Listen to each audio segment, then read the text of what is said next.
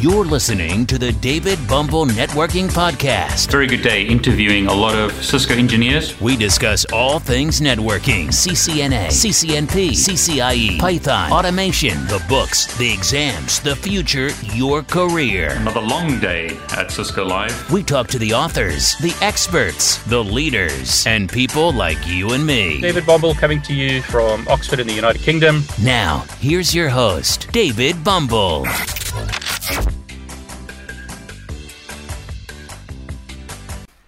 It's good to read. See, this is good to read. Poodle, what's in your hand? A cable. What cable is that? A grey cable. A grey cable.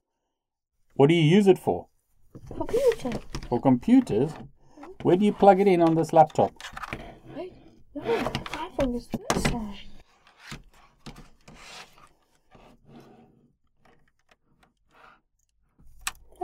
Well done! So that's an Ethernet cable that you plug into a laptop. Mm-hmm. Take it out. Do you think it's easier to use an Ethernet cable or is it easier to use Wi Fi? Wi-Fi. Wi Fi is much easier. Mm-hmm. I see that you're doing a lot of reading here. What are all these books about? You're learning about Wireshark. Wow. So you're really learning about networking. Mm-hmm. You're a great networker, aren't you, Poodle? Mm-hmm. Let's talk about basic networking. Now, networks can get really big. Biggest network that we know of today, unless you know about aliens, having a bigger network somewhere out there in space is the internet. So, the internet is the biggest network that we have on Earth today, but a network doesn't have to be very big. A small network would simply consist of two computers. So, in this example, I've got two Windows laptops. Previously, as I mentioned, I could copy a file onto this USB drive. So, copy a file from this computer onto the drive and then put it into the second computer and then copy the file onto this computer. So, that's how I could share information from one computer to another without a network. But in its most basic form, a computer network will use something like a cable. This is a copper Ethernet cable. This is what's called UTP or unshielded twisted pair copper cable. You've probably come across these types of connectors in the real world.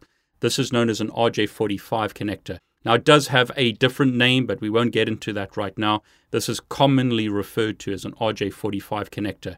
So, if you talk about RJ45 in a networking context, people will know what you're talking about.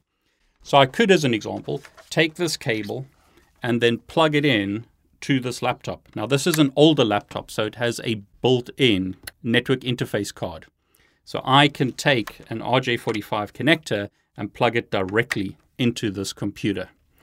This laptop, however, on the right is a newer laptop. And like a lot of newer laptops and MacBooks, it doesn't have any RJ45 network interface cards. Now, a network interface card or NIC is how we connect to the physical network or wireless network. It's basically a card that's either inserted into a laptop or is built into a laptop that has what's called a MAC address or media access control address. On Ethernet, which is the technology that we generally use today, or on wireless, devices are known by what's called a MAC address. So here's an example of a very old network interface card. This network interface card supports older technologies such as 10 base 5, the first type of Ethernet that was ever developed. It supports 10 base 2 and it also supports an RJ45 connector using UTP or unshielded twisted pair. This would be inserted in a computer. Now that's really old. Today we have more modern network interface cards such as this one. Only supports RJ45. It's a lot smaller. And then this is an example of a network interface card that would go on a Raspberry Pi as an example. This only supports Wi Fi. I mean, you can't connect Ethernet to this. So on a laptop like this, what I could do is I could use a USB to RJ45 network interface card. So this is an adapter that converts USB to RJ45. And then what I can do is plug the Ethernet cable in here. And what I have now is essentially a network.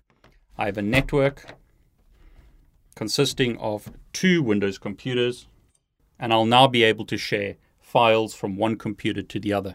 But it's a lot of hassle, a lot of work setting this up, but that's an example of an Ethernet network where I have two computers connected using a physical cable. In this example, what's called Cat5e cabling, unshielded twisted pair, RJ45 connectors on the end. That's an example of a very basic network.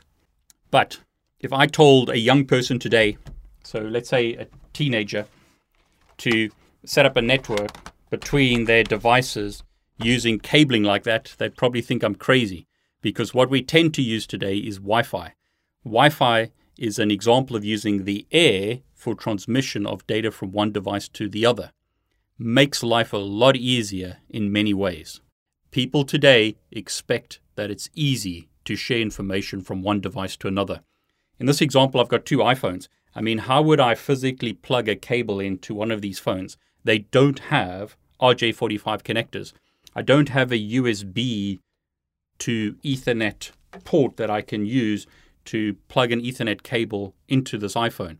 I could use the Lightning port, but people today wouldn't be happy with that. They expect it to just work and work very easily. And the technologies that we're going to be using to share files from one phone to another are Wi Fi as well as Bluetooth. So, as an example, on this phone, here's a picture. I'm going to share that picture using AirDrop. Notice it tells me that Bluetooth is off. I need Bluetooth to allow this device to share the file with other devices. Now it's picked up two devices. I've got a iPhone Blue, which is the phone on the right, as well as my MacBook, which is in front of me. So I'm going to select the iPhone. And what happens now is the file is shared from one phone to the other. So by leveraging Wi Fi and Bluetooth, I can share a file from one phone to the other. That's an example of file sharing. I'm sharing a file, which in this example is a picture from one phone to the other, and the medium or media that I'm using is the air. I'm sharing data from one device to another using waves through the air. Just like I'm speaking to you, and what's happening is a microphone is picking up the waves that I'm making with my vocal cords, basically speaking into the air, making waves that's then digitized by a microphone. Same idea here a digital file on a phone is modulated in the air, sent across through airways from one device to the other.